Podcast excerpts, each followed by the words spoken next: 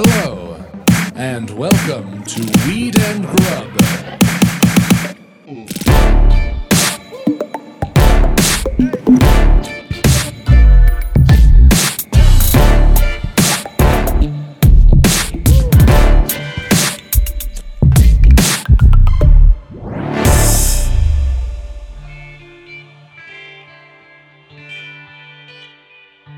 Can we make this short, please, mm-hmm. so that I can finish the killing? Mm-hmm. That AMC series from 2010 that I'm so late on that it's embarrassing, but I can't stop watching it. It's the fucking best.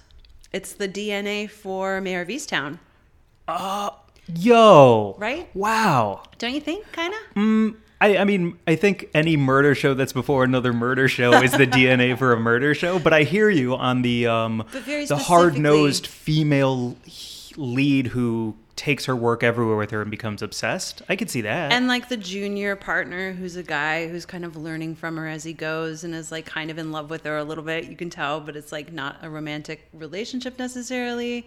And then the just like the kind of gritty reality of how they portray like the people whose lives are fucking undone by a horrible crime. Yeah, and even the way it's shot between Mare of Easttown, I think, is Pennsylvania Mm-hmm. and Seattle. You could fold that map in on itself, and those towns are interchangeable. They oh well, I think in the in the sort of like in the mood, the gloom, the dark sort of, but like the the very specifically like the that sort of like Seattle. um the the water that plays such a big part in the killing is very specifically to me a Seattle thing. Change that over for the woods, and you got yourself a thing. I can't tell if you're agreeing with me or disagreeing with me because you say something like, "Well, not really," but also I disagree. yes. I disagree like a like uh, like I've been trained to disagree as a woman in society, Mike. I make you feel like I'm agreeing with you, but I'm actually totally disagreeing with you. how we've been conditioned. Is that why I feel so weird? Because I don't know if I'm, I'm- on the same page I'm or not on the gaslighting same you page. totally. This podcast is going to end in a murder, and then I'm going to watch the killing and then turn myself in. yeah, it's so good. If uh, if anyone listening has not seen The Killing, I highly recommend. It's currently on Hulu.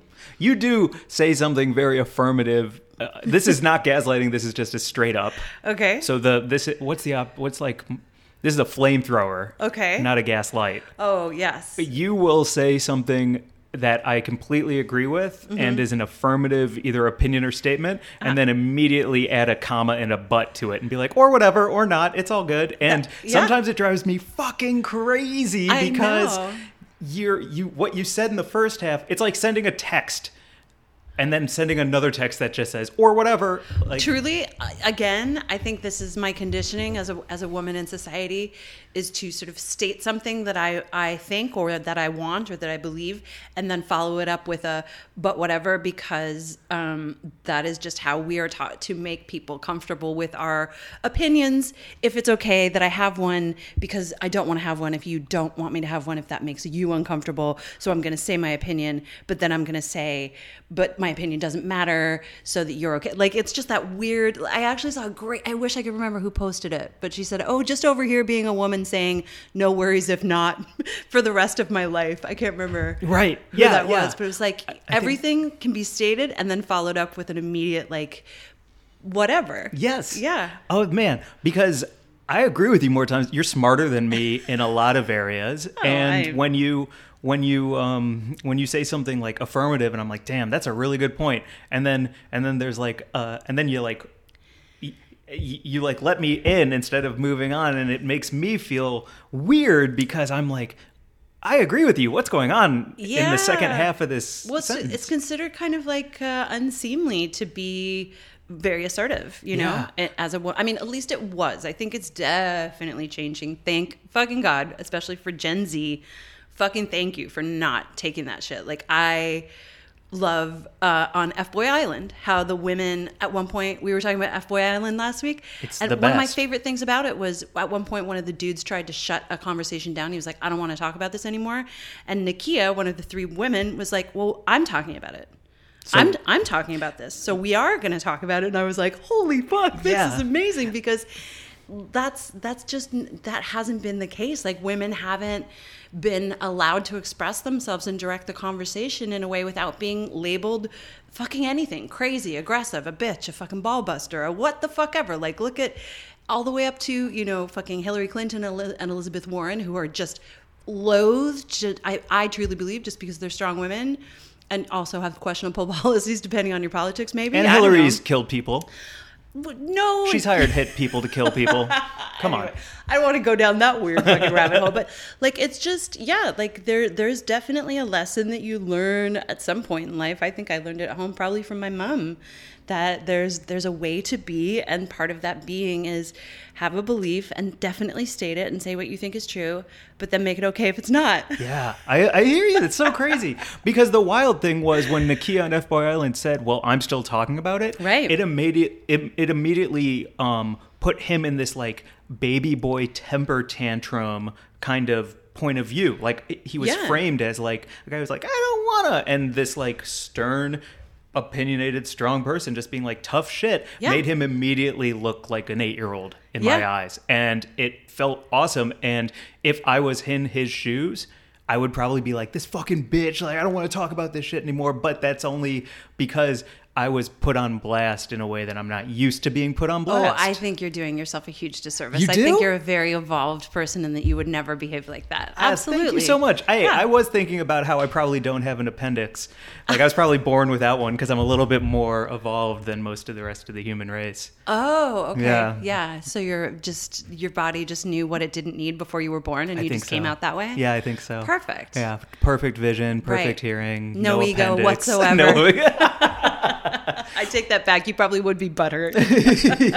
yeah, I would. I'd be like super sensitive. I'd start running my hand over a cheese grater. Um, let me flip it on you though.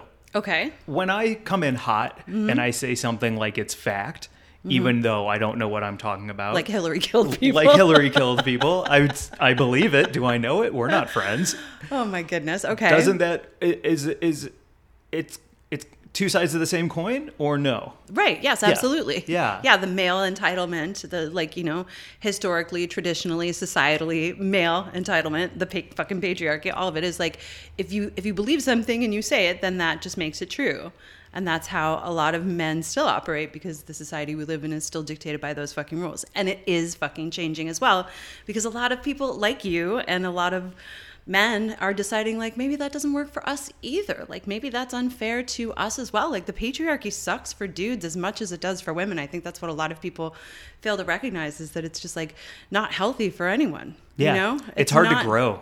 It's very hard to grow and it's hard to be happy when, you know, you're not actually incorporating anyone else's worldview into your own to like have a, a bigger picture. Like that's a really cool feeling. To like be a little uncomfortable and learn a bunch of shit and then be like, whoa. Yeah. like it's like doing fucking psychedelics, really. I was just Learning learning learning is an awesome drug. The the uh, the uh, the more you know rainbow. Yeah. Instead of the rainbow, it's just a fucking mushroom and some like trippy wavy colors coming through it that You know- says like learning is rad. totally. It's all part and parcel of the fucking why the war on drugs was basically fucking invented was to keep people down because they don't want you having knowledge. They don't want you to know about anything.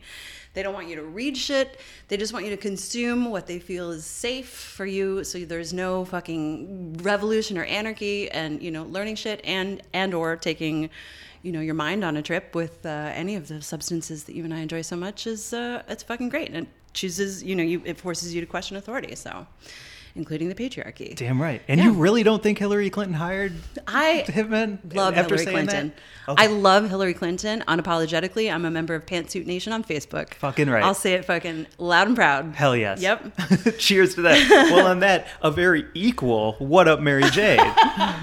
How's it going, Mike? Fucking good. This is a hot one. Yeah. How are you? I'm I'm you know, like up and down, up and down. Real quick, this is a podcast uh, for everyone listening about cannabis, Comedy, cooking, culture. and calling shit out. Yeah, and also um collective bargaining, and consciousness. consciousness. Did we say this is Weed and Grub? It's- we are all over the place. We know it's weed and grow. Well, this is Weed and Grub. We're Weed and Grub, yeah. And I am um, up and down, definitely. I'm feeling the spikes and the valleys of just where I'm at in life right now. You know, um, a lot of people have reached out to uh, let me know about their own experiences with grief and, and losing a family member, and that's honestly been super helpful to hear from from so many wonderful people, some of whom I know and some I, I don't. Just saying things like, you know, there is no normal. It's a fucking roller coaster one day you may feel you know like you're going to be okay and then the next day it feels totally different and and that's kind of what i'm going through right now uh, I would so, almost say yeah. that like the killing should be required viewing for somebody Oh. like me who is in the position of just wanting to be there for you, whatever that looks like on a day to day level, and give you the space when you need the space to be like, yo, dude, not today, ain't having it. And other days where it's like, woohoo, whoop, whoop. Like the killing has this amazing portrayal of a family going through grief because of their daughter. And uh and it's hitting all the things that i'm i'm i'm trying to put into my own life um to be there for you. Because it's it's it's hard when i'm close to the person going through it. Yes where if it's on my screen and it's actors on a set doing their Right. job it, it, it i'm able to have a, like a, a thousand yard stare at it and kind of absorb it a bit more. Totally. It's that's cool. so interesting. So i mean just to make it clear the killing is like a portrait of a family who's lost a daughter to a, a murder which is very different from my experience right now. I mean it's crazy that i've actually been through that experience in a different time of my life but um but like the portrait of grief and loss i yeah it's you know my sister for anyone who's just joining us my sister caroline passed away uh, in july and after a long fight with cancer and um, it's all a new landscape, a crazy fucking time, and it's very helpful to have these stories out there to uh, start, you know, building that language that I'm starting to build with you. Like I'm starting to figure out a way to say to you on any given day, like the the absolute reality and truth of of what's up with me, and that's that's new and different and difficult. So I really appreciate that. Like Cool. you know, you watching something and feeling like it helps you relate. That's fucking cool. Yeah, it is. It is fucking cool. Well, it's because I was raised in a family of um, they wanted me to share, but I'm never gonna fucking share. Mm. You know what I mean? Mm-hmm. Like you bury it. You talk about how good the microwaved corn is at the dinner table. Yeah. You ask for seconds on the chili Velveeta Frito scoop Ooh, dinner situation. Mary Jane, it's not about. Come on. you make me hungry over here. I like that character. The the therapist who it's kind of really only focused on like what you're snacking on during Yeah. therapy. So, what did the funeral buffet offer? Do When they have I- pigs and blankets? It's really not a funeral buffet without pigs and Yeah. blankets. and like uh, did they have a place for the toothpicks? I'm trying to talk about my grief and all you want to know is if there was a place for the toothpicks? Crippling grief, crippling, but also what were the snacks? Cra- Wait, did you say crippling grief? Sorry, what are you talking about? There was a crepe station.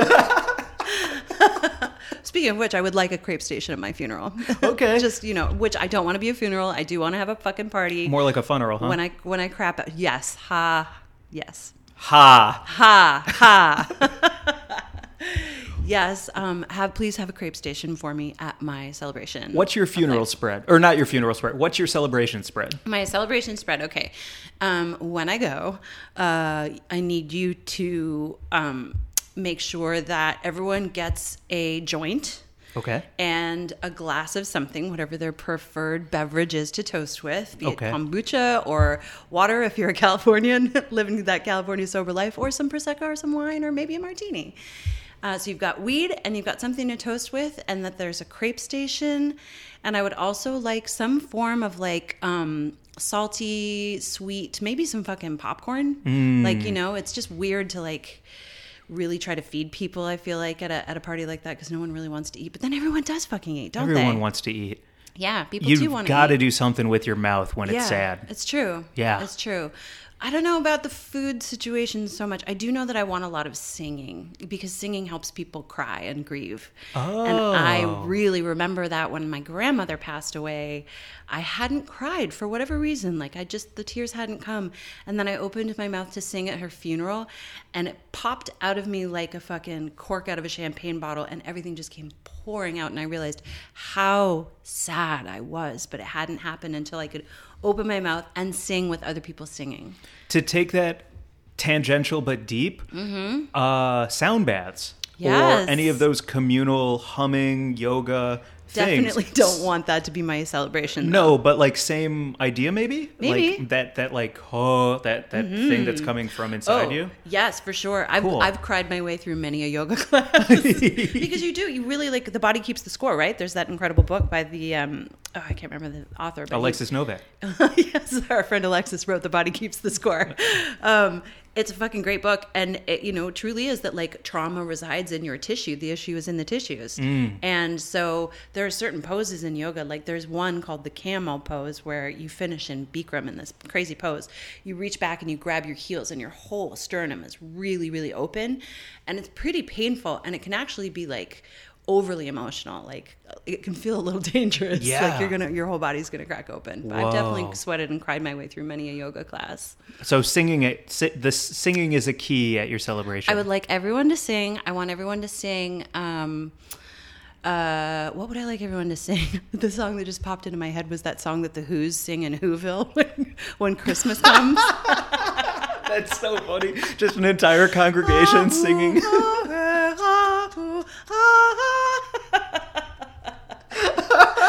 I would just, I would love everyone. Wait, wait, wait, yeah. Because everyone is handed the lyrics, right? So that we can all join in together. And Yeah. it just says ha hoo ha. Ooh, ah, eh, ah, ooh, ah. And then it's like Christmas, Christmas, Christmas is here. The three X next to it. Yeah, so times funny. three. If everyone could sing that, uh, and that'd be it. Yeah, booze, weed, crepe station, and some weird singing. And Whoville. Yeah, it'll be great. How about you? What can I do for you at your at your uh, celebration? I still think it'd be very funny to be taxidermied Mm-hmm. and just laid over the tusks of one of the elephants at the La Brea tar pits.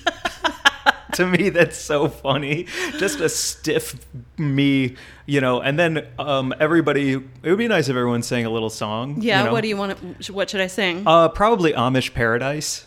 oh, by okay. Weird Al. Great. That was like my my big heavy Weird Al phase was when we, Amish Paradise came out. Why are we so I don't know the words to Amish Paradise. I only know Gangster's Paradise, but I I, I imagine I You'll know nail the, it. I know the tune. yeah, you'll nail it. Everyone will nail it. Uh-huh. Um, and so I'd like everyone to think, sing Amish Paradise, uh, Weed and Weed and Sips, Mm-hmm. Yep. for sure. Uh, I I think ice cream should Okay. be involved. Everyone should get a scoop of Ben and Jerry's. Nice. And then once all of the singing is done, just like tip me over the tusks into the tar pit and let me sink while everyone yells, "Oh no!" and like kind of pretends like it was an accident, even though I wanted to to be uh, dunked into the to, to the tar Yeah. as as a final resting place. That shit's gonna be on TMZ. How fun would it be? Okay, I have an idea. You know what I'm gonna do? What? I'm gonna dress so I'm gonna get my hair blown out. I'm gonna wear huge sunglasses.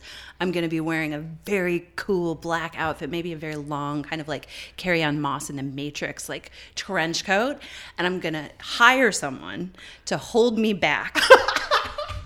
and I'm gonna make a whole fucking scene where I like try to throw myself into the tar pit. Of course, I will have hired a very strong person who is physically capable of definitely holding me back and not allowing me to go into the tar pit. but I'll make a whole thing about it. It's gonna be super dramatic. I'm gonna cry. I'm gonna gnash my teeth. I'm gonna like wail and wrench at my hair As I'm sinking as you're sinking into the tar pit. and I'm to be screaming, "No, Mike, no! What about the podcast?" You're gonna hire a hold me back actor? I'm gonna hire a hold me back, hold me back. That's actor. brilliant. Yeah. Oh, that's awesome. Yeah, I'm gonna try and get someone fucking real big and strong. will you bow after the scene, or will you just play it through? I was thinking that I would like afterwards sort of take a bow and like let everyone know that it was definitely staged, but maybe I'm just gonna let them think that that was uh, the depth of my fucking grief, which it actually would be. It would be terrible. so, so that we can I put it in my will so that you can take a bow and be and be like. Everyone, you are a part of a moment that was Yes. created upon this time. This was a happening at Mike's tar pit fucking burial at tar pit La Brea tar pit. That's so awesome. And then, because then you can like point to the hold me back actor, the hold me backter, Mm-hmm. Yep. who will also take a bow, Yep. and you know, And be like, follow him on IG. uh, his name is uh, David Batista. Yep. Ooh. yeah. Yeah. I wonder if he's available. Awesome. Yeah, right. We can get him to do it. Definitely. I'd I also- think this oh, yeah. this could be this could be a new like form of income. Would be like be a hold me back. I love it. Also, it, uh, hold me back and I would, I, I would like um, a chunk of my like, you know, money that I die and don't have anywhere to go with it. I'd like it to be given to high profile cameos who say really nice, Oh. insane, funny stories about me that are not true and are very far fetched. But if Ice T is saying it, maybe there's a glimmer of truth to it. I would definitely get a cameo from Giuliani. You know he's on Cameo now. No, he's not. Giuli- Rudy Giuliani is on fucking Cameo. I would definitely get him to say something crazy about you. Yeah, Yeah. that'd be so crazy. That would be fucking insane. Yes. okay, so a portion of your estate after who are you who are you leaving your stuff to? Am I getting everything? Uh, what? Wow. Talk about. See, and now you didn't say or whatever. Because No. now there's a I'm game. like I'm looking around. I see some stuff. I like I see some cool cool weed stuff. I definitely yeah.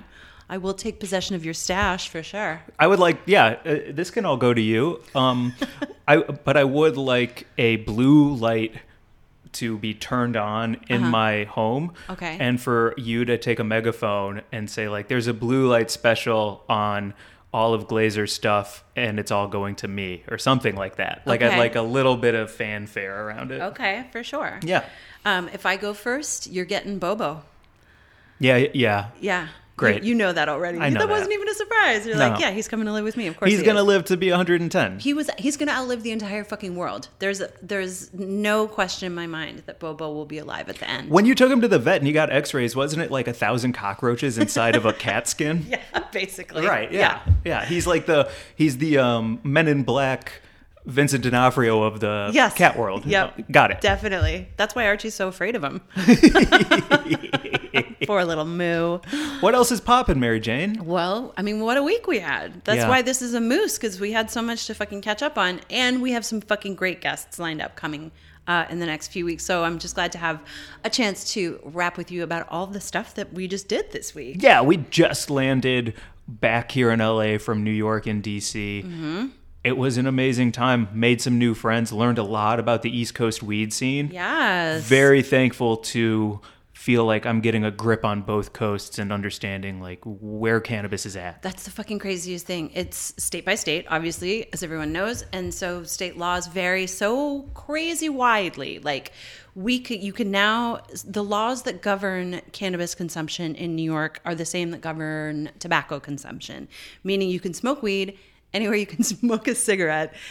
So what a fucking amazing feeling it was to like get some weed and just walk down a street in Williamsburg smoking a joint with you. It was a first for me. Yeah. I'd never done that before and can't wait to do it again. it was amazing. And then to go to DC and we went to the National Cannabis Fest, which Yeah. is an all day extravaganza. Wait, I'm awesome. interrupting. What? Can we do a table of contents for Sure. this for this part so that we don't Yes. like weave nine different things under one umbrella? I'm all over the map. Lead, please. Uh, so let's start with where were we first?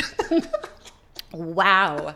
Now talk about the dynamic between men and women is that you want to direct it all and then you immediately set me up to do all the fucking work. Jesus fucking Christ. This is why, fucking sidebar, I'm not talking about New York or DC right now at all. This is why all of the greatest fucking production staff that I have ever worked with are all women. Mm-hmm. Elise McDonough at High Times, Mary McAvoy at High Times, Samin Ahmad at High Times, all these fucking Liz Craighead at Live Nation. Shout out all these tough women who know exactly how to get everything done with a minimum amount of bullshit and the minimum amount of like fucking, you know, having to like talk about anything. They like just do shit and it's like all of these guys around them who stand around and like try and take credit. I don't even know. Yep. Not to say that that's what you were just doing, but I just I do think it's. But I just said that like, we need to do this, so go do all of it. That's what just happened. Let's not kid ourselves.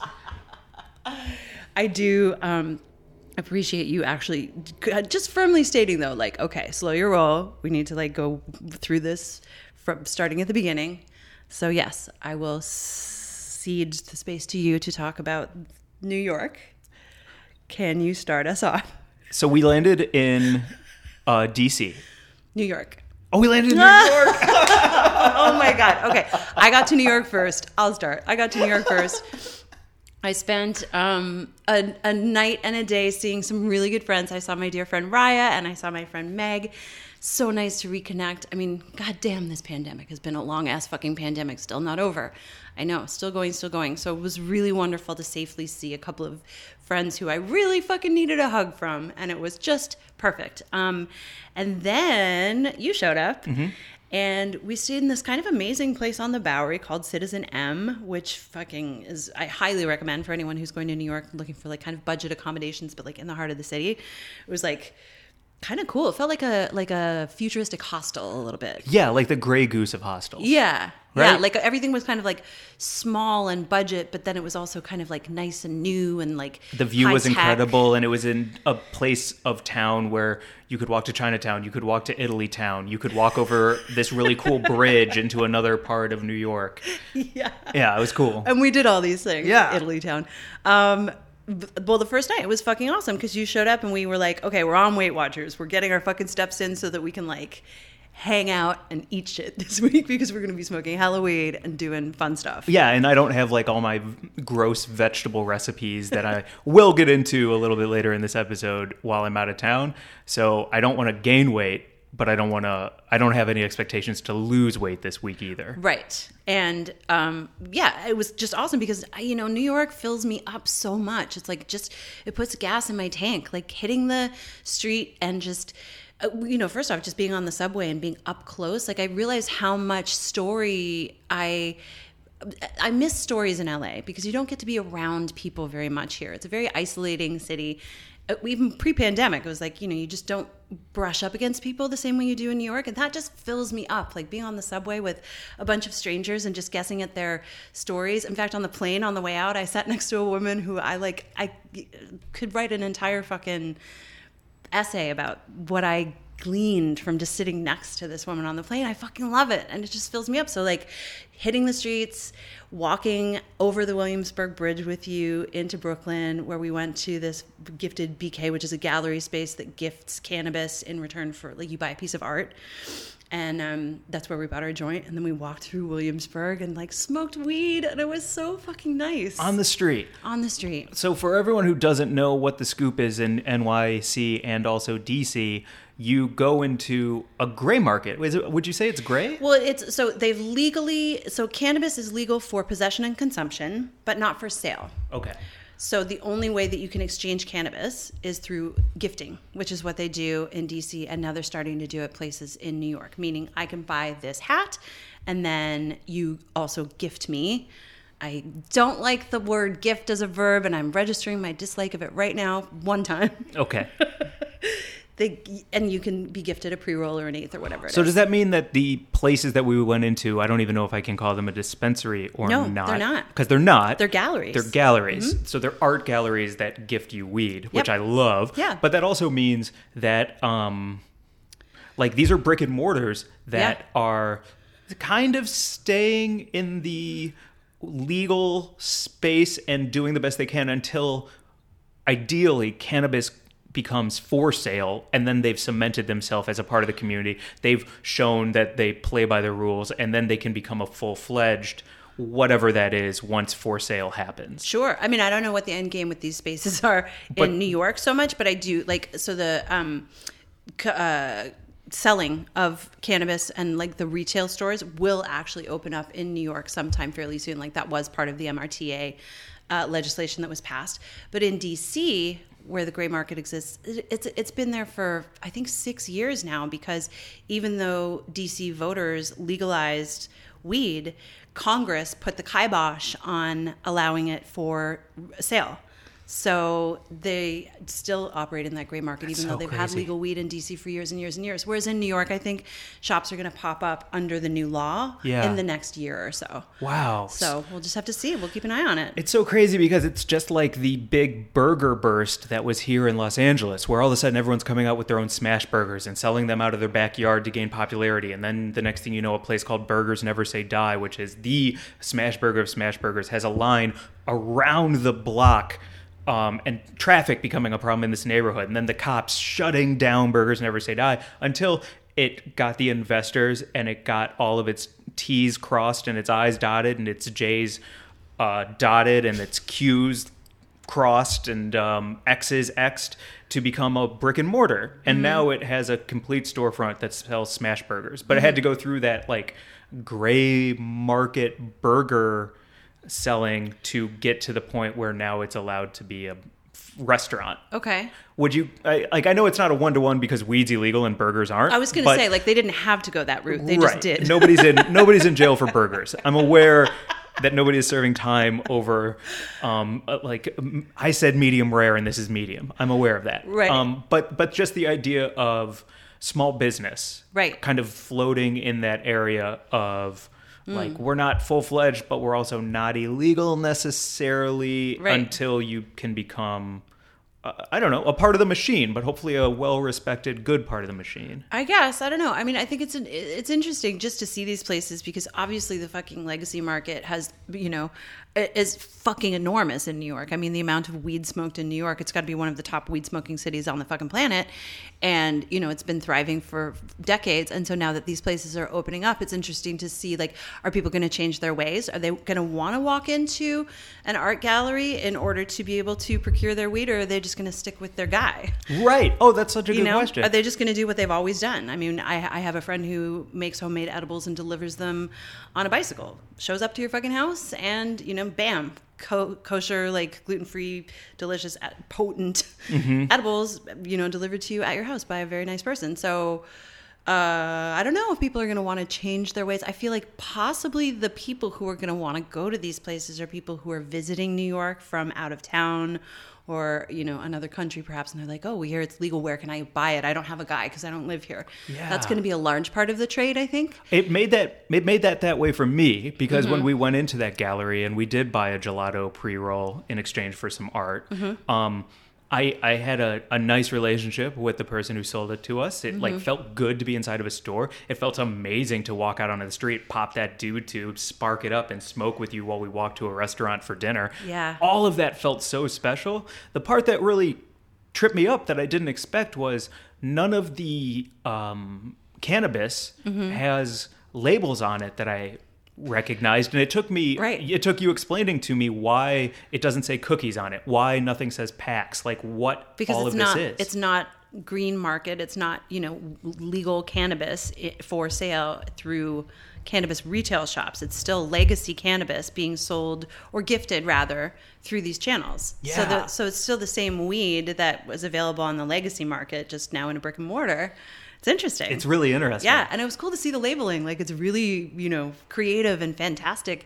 That's something that I actually miss from the days of the legacy market. Like when I moved to LA, there was still this sort of weird area where uh, pretty soon after I got here, they legalized it for adult use, but there was still this like amazing fucking world in which like so many brands had come up under Prop 215, which had legalized it for medical consumption in 1996.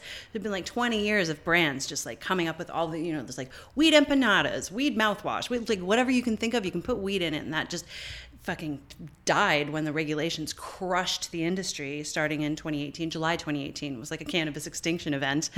Um, so they can still be super fucking creative on the east coast right? So we're still like seeing the like fun artwork that's sort of like you know, inspired by graffiti or whatever. Whereas here, they're much more sedate because they have to be in order to comply with regulations. They're not allowed to manufacture certain things because it might appeal to minors, and they the packaging is fucking crazy because of safety issues and all of this stuff. And that's really like taken a lot of the fun out of weed and experiencing weed in all the wonderful ways that I got to, like going to cannabis cups for years in like um, medical states where they weren't crushed out by this adult use regulation. So I don't know. I just thought it was really cool to see some of the artwork on the packaging of some of the different things we tried. Um, I, was, I thought it was great, and I got super fucking stoned. I got was- super stoned yeah, too. It was great. Yep. I I also loved that we um we got in about fourteen thousand steps a day. Yes. So shout out to Weight Watchers. I broke even. I lost 0.3 pounds uh, during this trip, and I just Uh-huh. want to take this part to talk about that as a break between New York and DC. Okay. Um, because I was very nervous about how I was going to do on this trip because we're about two weeks. This is our third week into Weight Watchers. Um, we've got a bunch of cool stuff that we just signed to hopefully do some on camera, blah blah blah blah blah in the future, and uh, we'll see how it goes. So we're both trying to get as sexy as we can be, and boy oh boy, to like go to New York and not eat a big New York bagel and a slice every goddamn day, and instead go to Whole Foods and get hard boiled eggs and walk 14,000 steps. It's fucking possible. You can do it. You can get in shape. This pandemic made me, you know, not I sit I sit down and my t-shirt gets stuck under my gut and I'm over it. And so even if you're out on the town and even if you're smoking weed and you got the munchies all day with a little bit of planning and a whole lot of gumption, um, you can break even on a trip across the country and still feel good about yourself.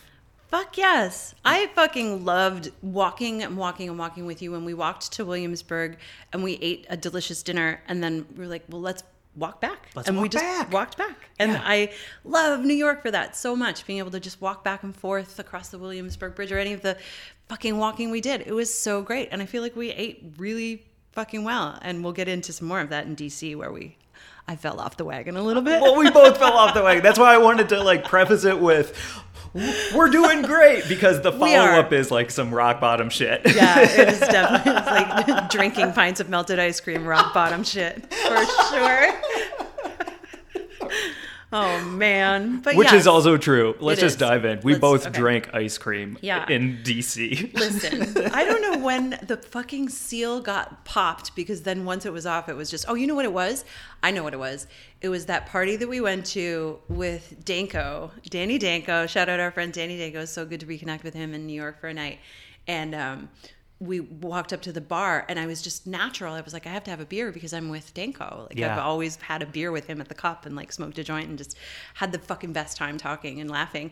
And I ordered a beer and I think that's what popped my seal. It was the first Mine too, beer because I, had, had a whiskey. Mm-hmm. Because there were so many people at that party that um, I got filled up with other people's energy so quickly that usually, like, it takes drinking for Mm-hmm. me to to like pH balance my like energy. In, Mm-hmm. in situations like that and like alcohol does the trick for me Uh-huh. as soon as i had that whiskey yeah i was i was thinking about cookies Yep. Mm-hmm. and ice cream and what's the difference if we have a couple slices tonight it was over Fuck. yeah man Yeah. alcohol is a gateway into Yeah.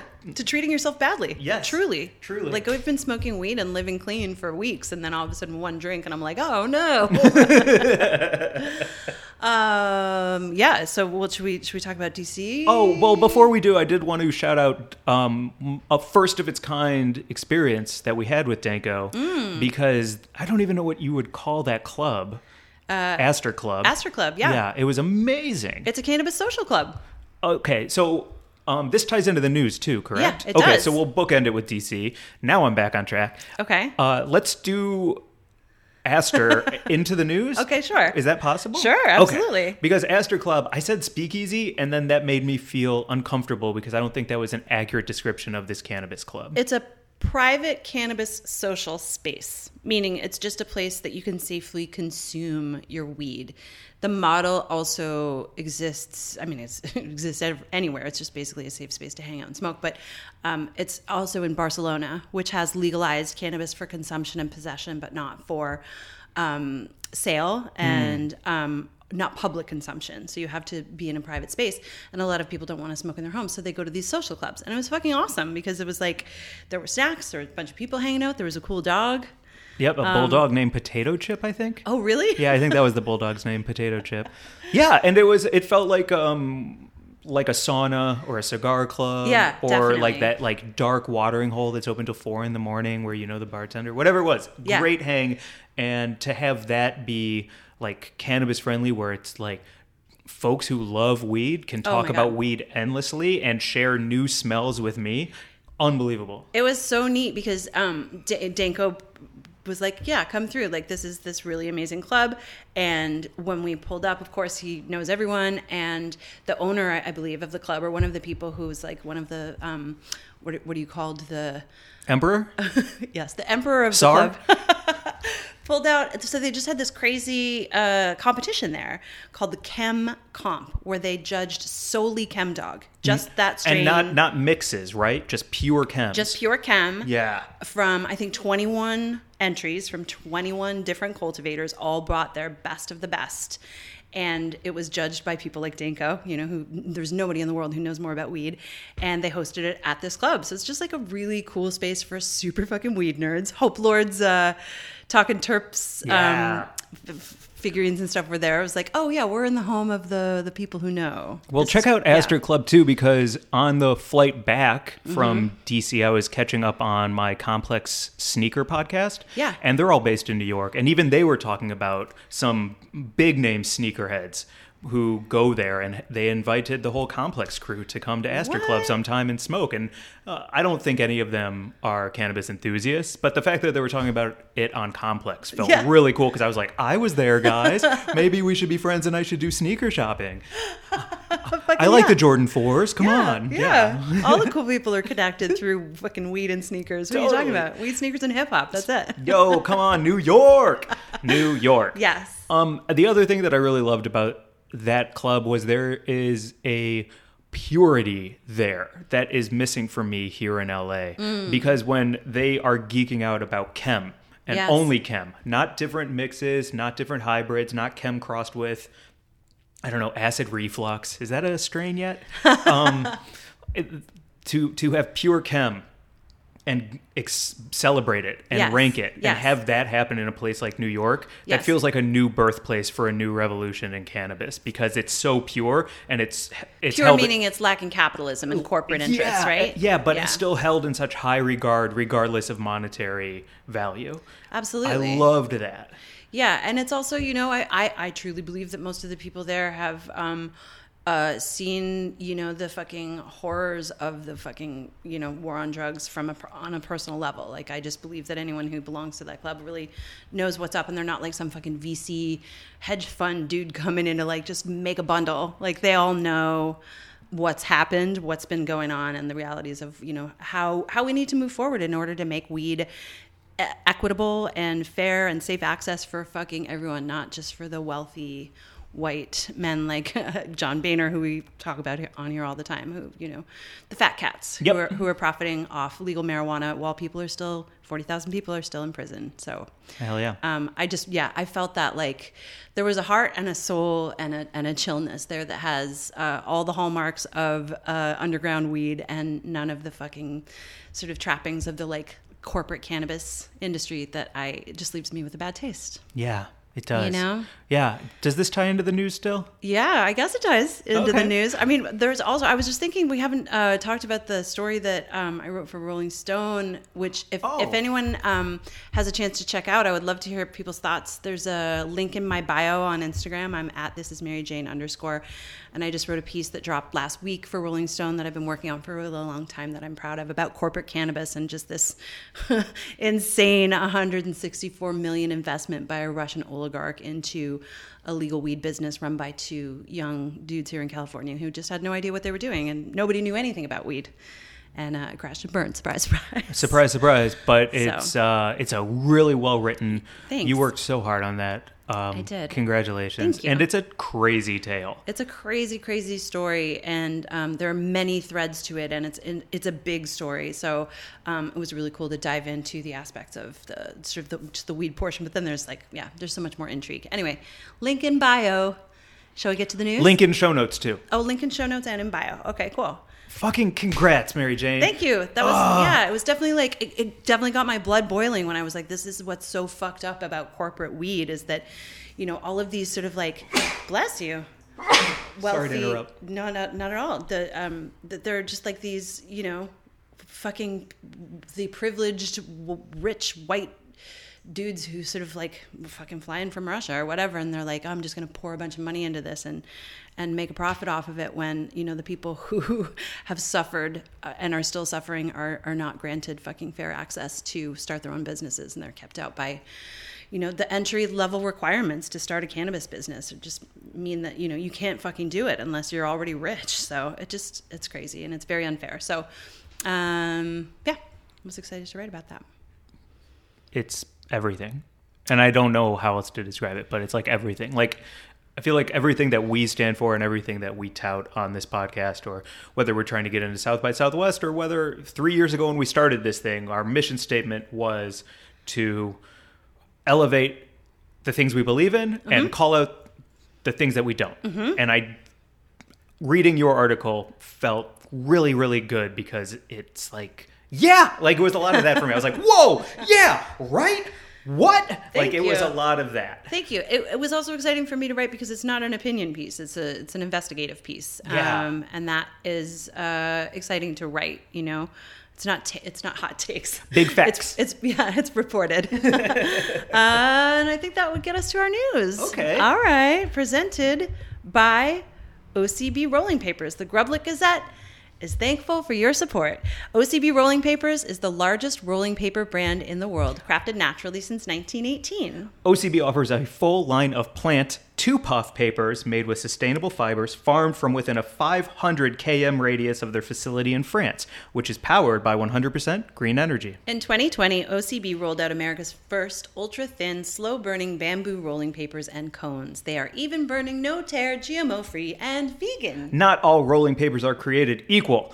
OCB offers a premium smoking experience that we call Harmony on High. Can you hear the angels? Yes. Ask for OCB wherever you buy your papers and sample the entire line of products. Plus, visit OCBUSA.com and follow OCB on Instagram at OCB underscore USA. Love them.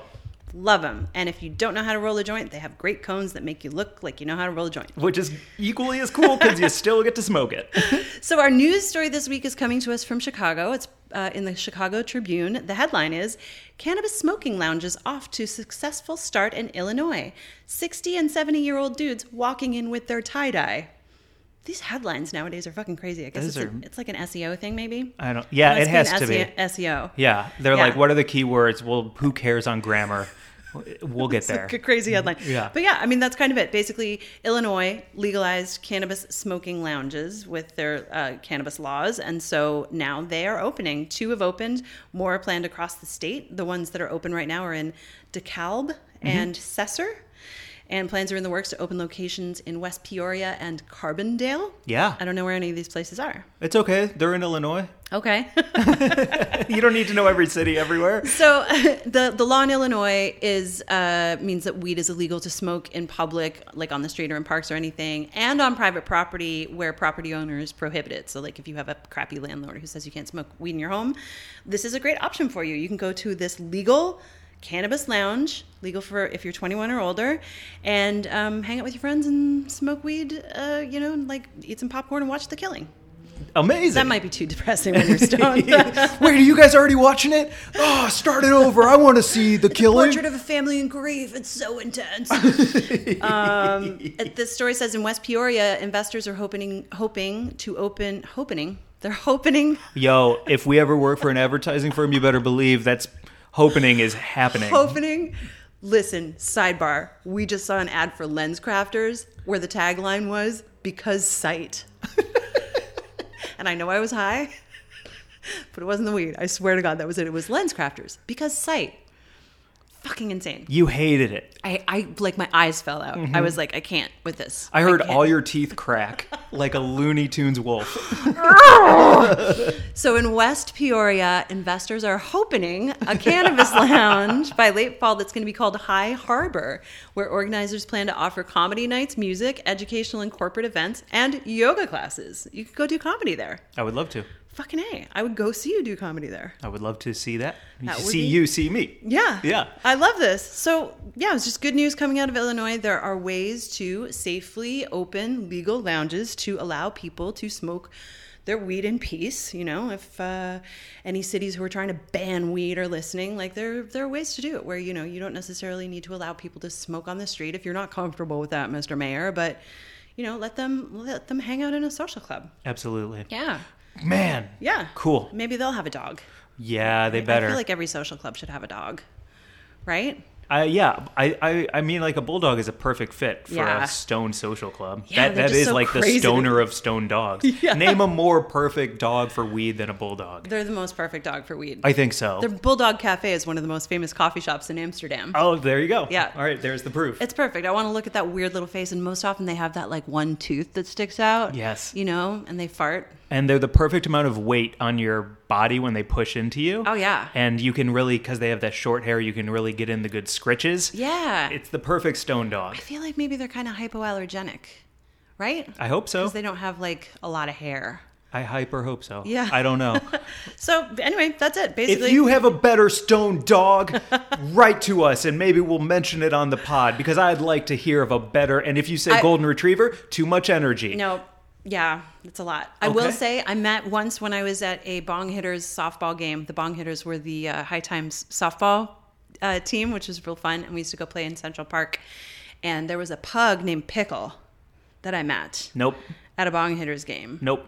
Pug, a listen. pug is not better than a pug is fine, but a pug is like a too short, Mm. loud snort. Um, it's it's like too loose. Oh, Pickle sat on my lap. Yep, farted right into my farted farted right on me. That's I'm standing by the bulldog.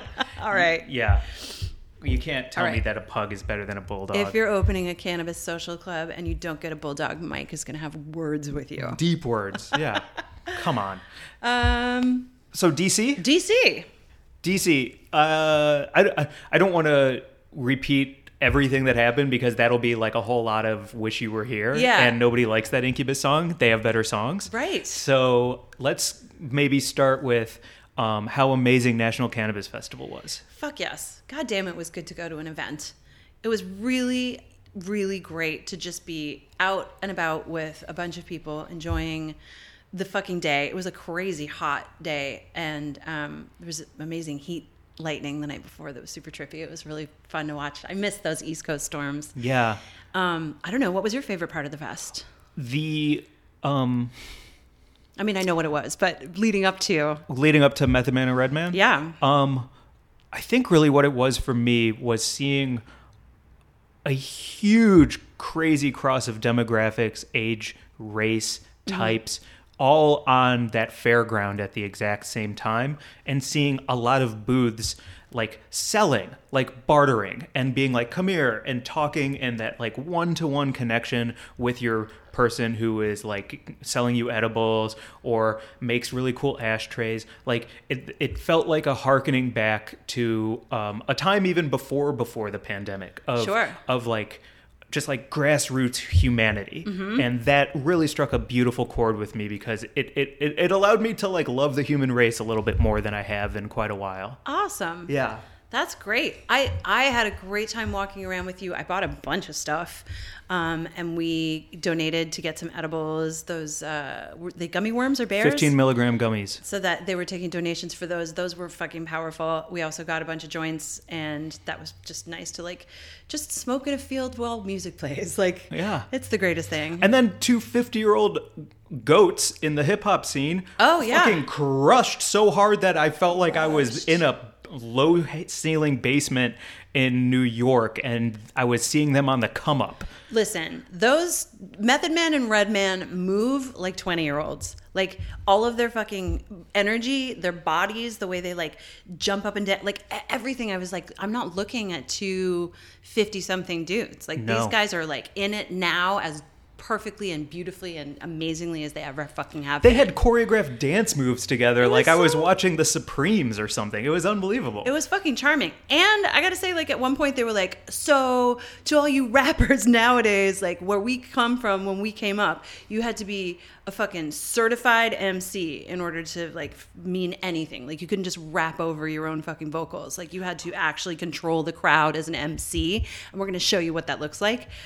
Look, I just got fucking chills. yeah, you. Oh my God! Look at your skin. I know, I have goosebumps because of how fucking unbelievable it was. Yeah. Unbelievable. it didn't sound like two old heads talking about like the new kids not having it. They were like TikTok because you can rap 30 seconds over somebody else's beat and put your own spin on it doesn't mean you're a fucking MC. Yeah. Maybe you're okay at writing lyrics and you have a a, a curious um delivery, Mm-hmm. But that doesn't mean you can rock a fucking crowd. Like I, I gotta. say, We saw Chance the rapper at uh, Life Is Beautiful a few years ago, and I was like, man, he is so incredible, and I fucking love his music. But it was really the, the difference between watching an amazing rapper and watching those guys be fucking MCs, Yeah. and control the crowd. They had us all doing everything that they wanted us to do. Truly. Yeah. Down to when they were like, I'll show you what a real MC does. And Method Man starts off slow with his verse Mm-hmm. and builds and builds and builds until he's jumping up and down, ripping the end of his 16 bars apart. And everybody subconsciously is jumping up and down with him because he got the fucking crowd to just lose it. it was amazing. It was amazing. It was fucking amazing. Man, they're good. Um, My friend. yeah. Archie Moo wants hey, to be on the podcast. Hey, Archie. What's up, buddy? Um, So shout out to them. Yes. I would watch them at a huge festival like Lollapalooza or Life is Beautiful Oh on stage god! together. Please put those guys on stage everywhere. Have them fucking headline every event. Mm-hmm. It was the past hour. And shout out to Urban Aroma who uh, sponsored the VIP cabanas where we ended up, and they uh, are just fucking awesome. And if you haven't checked them out, they're at urbanaroma.com, and they're opening up all across the East Coast and just doing really cool stuff. And their whole team is amazing. We posted a lot on our Instagram. Give them a follow. Check out their Instagram page. And if you dig Urban Aroma, give them a follow because they're going to be doing some really cool stuff, especially on the East Coast. Yeah, check out our reel. We made a like a little recap. You made one. I- Thanks, Mike. okay, so now for the the dark side of DC. Yeah. Insomnia cookies. Jesus Christ. So we fell off the wagon Twice. twice. it's not even a wagon. So we lit the wagon on fire. we fell off it, and then we got mad at the wagon, and then we smashed it into bits, lit it on fire, and walked away. Oh man. Oh man, I don't even know how it started. I just know I just know that we knew that there was an insomnia cookies around and we how did that start? I think it was your fault. Yeah, it's my fault. Yeah. Because so there's an insomnia cookies in West Hollywood where I live, and I went on a big fat walk. I hadn't had dinner. It was like a Saturday night. Um, all the bars had people spilling out of them, and there's an insomnia cookies open until four in the morning, right by all the bars in West Hollywood. So smart. And they have delicious, soft, chewy cookies with a crispy outside, and they have perfectly melted scoops of every flavor you could want for ice cream and it's reasonably i'm swallowing it's like reasonably priced for two fat cookies and three scoops of ice cream Yeah, it's not like salt and straw crazy fucking prices at all. and so when i heard there was one in dc very close to our hotel Yeah. um, I, I gently brought it up you said yes and it was And then I like did like some Magellan moves where I wasn't even looking at the map. I had like an internal GPS that led us directly to the insomnia cookie. it was wild it was wild You're like, how do you know where it is? And I was like, I can fucking sense it. I just fucking know. And of course, like if we were on a pirate ship and we were looking for land, uh, we just have to hope that there's an insomnia cookies on the nearest piece of land because you will get us there. I will navigate us to that insomnia cookies. Uh, fucking Christ, we got in there the first night. And we got something that I didn't even know existed. You were the one who ordered it. It's all your fault, Mike. What happened? What was that? it's thing? so fucking good. What do you want from me? It's a fucking We put in 14,000 steps. It's We're true. allowed to eat and drink. It's true. It's cookies. true. Yes, we felt we felt like we had earned it. We we truly did. The first night I was introduced to this thing. It's basically two enormous fucking cookies with three scoops of ice cream, like a giant fucking ice cream sandwich. We were just talking about ice cream sandwiches last week. Yes, the well, perfect sandwich. And we had the perfect sandwich because Yeah. one of those cookies was a soft uh, chocolate chunk chip. Yep. And the other one was a salted caramel. And the key to that salted caramel was some of the caramel drips out of the cookie and gets really crispy, almost like cheese would do on a grilled cheese. But this is caramel, so you had these crispy frayed webbings of caramel all around the cookie. And then our three scoops. Uh, birthday cake, which Yeah. you've never had. Uh, birthday cake ice cream. No. You've never had birthday cake ice cream. No, it was insane. Did you like it or not? I still can't tell. Did not like it, but it was fucking interesting. Like it was definitely good high. Mm-hmm. I don't know if I would just order it on a regular day, but uh, the experience of eating one super big. Do you was like birthday cake? Not that kind of like weird birthday cakey flavor. Th- Although you know the um, milk bar birthday cake is like kind of the perfect cake, so I guess I do. Yeah, I'm not against it. But you don't like birthday cake ice cream. I don't know if I do. I would have to try it again, I guess. I am uh, reserving judgment. Okay. I, I don't want to say that I don't. Okay. Um, but, But the I- other scoops were Cookie dough Mm-hmm. and mint chocolate chip. mint chocolate chip. Mm-hmm. Crazy combinations. Fucking amazing combination. It Mm-hmm. had all melted by the time we got it back to uh, the hotel to And enjoy it. it spilled all over everything because they put they put insomnia cookie if one is in your town they put the whole thing in like a tiny pizza box Yeah. so that everything can lay flat and you carry it home but it was like you know wet hot in dc so by the end of it we're like tilting a pizza box and we're drinking out of a pizza box like oh monsters My God. so the, the so the the next night, the next night we went back.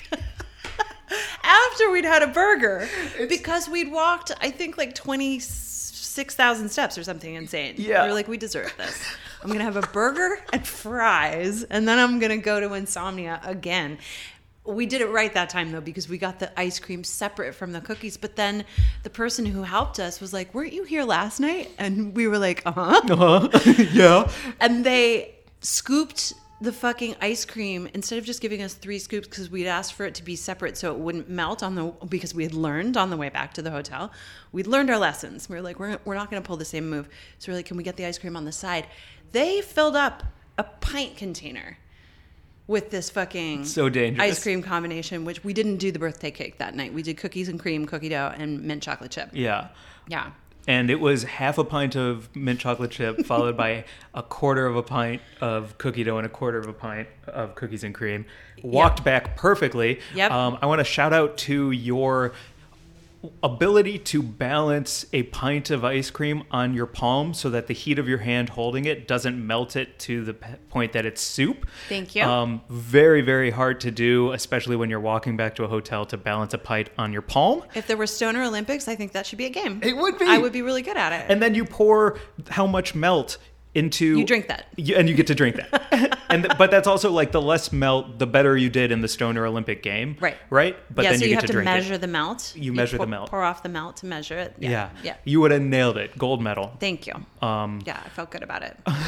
but i guess i guess we like didn't learn our lesson because we both woke up the next day and were like i think i'm gonna drink that and we just like each had a sip of ice cream to start the morning Yeah. oh man There was I had even saved a bite of cookie. I had I had a I had a cookie and ice cream drink bite for breakfast. Um, and then when I weighed in for my Weight Watchers weigh in this week, I was horrified to see that I uh, gone up instead of down. Um, but then I did another weigh in today, and I'm now a little more down. So I feel like the steps are catching up with me. I'm not sure what's going on, but all I know is that we had a little um, kind of party uh, for ourselves because we were just enjoying fucking weed and being in DC. And you know, I'm not ashamed. i'm not either I'm not ashamed. if there's any way to cut loose when you're in town to like do a job and celebrate the East Coast cannabis scene, Mm-hmm. it's to get super stoned and drink ice cream. To me, that's a perfect celebration. Yeah. So no shame in my cookie game. No shame in the cookie game. You heard it from Mike Glazer. Come on. Come on. With that, do you want to get to buds of the week? yeah, let's get to buds of the week. Okay, first or second, Mary Jane? I will go second. My bud of the week this week is Top Tree. Follow them at Top Tree. Maybe you follow them already. Uh, I'm working with them on my social media. I want to get my followers up so that I can sell more TV shows, go on more stand up tours, um, do everything that you have to do, and why a social media following is important this day and age. And it is. And they said, I will help you with that because they're very good at it and they're very funny, kind folks. So follow Top Tree and uh, really they just make great content and they care so much and they love weed so much. They're just good folks. That's fucking awesome. I love Top Tree, and I love the stuff that you've been making with them. It's very funny. Thank if you, you. haven't checked it out, go go to Mike's. Uh, what's your IG? Uh, at Glazer Boohoo. Very funny. Thank you. Um, I am gonna say uh, my butt of the week, and then exactly why because he listened in last week and wanted to share his perfect pie caken. So Jason Horn, who is at Jason underscore Horn underscore CT, shared his perfect pie caken as the bottom layer is a traditional red velvet cake made like a German chocolate cake but red. Next layer is Junior's New York style cheesecake, light, not dense. Strawberry rhubarb pie. Layer of pound cake because you can't frost a pie. Pastry cream between all layers and frosted with cream cheese frosting. Oh, that sounds so good. Holy mother. It sounds so good because Yeah. the rhubarb is like tart and the red velvet has like that sweet. And I love a light cheesecake. Mm-hmm. Yeah. Wow, Jason, can I also make Nailed him my bud? No, okay. That's a perfect pie cake. In. Yes. Um, and also, I just wanted to share from a friend who wrote in to say um, that our all of that talk about F Boy Island and Love Island last week. She wrote, "Yo, Love Island is the bomb and helped me realize I needed a divorce." Whoa, As the kids say, no cap. that's awesome. I was like, I'd love to share that with everyone, um, and not necessarily say who you are. Of course. yeah. That's so cool. See, Love Island and F Boy Island, all the island shows, there's there's something in it that's good and helpful and, And- worth it. They are casting for F Boy Island season two right now. So if you think you know someone who would make a good nice guy or an F boy, uh, send them the casting notice because I'm going to watch that season two and I would love to see some people that we know on there. Absolutely. And it's at F Boy Casting, so can't miss it. Easy to find. Yeah. Nice. um, thanks everyone for hanging out with us during this loose moose. We are excited to bring you some fun guests in the coming weeks and also continue to um, drop Patreon episodes. I thought you were going to say patriarchy. I thought you were going to say, and also down, drop the patriarchy. flame the fucking patriarchy and drop that fucking outdated system. Uh, it doesn't work for anyone. And uh, our Patreon is at Weed and Grub. Um, come join us there if you're interested in hearing more of us. Yeah, and the splainers And the that we're doing.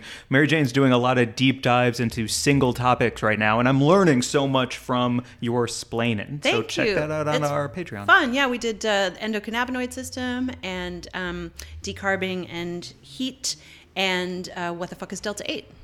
Very cool. And we'll see what's up this week. Yeah. I haven't decided yet. Oh. Yeah. All right, you got to go do comedy. Get out Yeah, of here. I do have to go do comedy. Um, I have a bunch of dates out of town coming up. Just check my Instagram for them. I'll be in St. Louis. I'll be in Vegas. Uh, I'm blanking because I got to go do stand I know you have a show here with Ali Lou. With Ali Lou, I'm also in San Diego coming up. Okay. Yeah. Bye, everyone. Bye.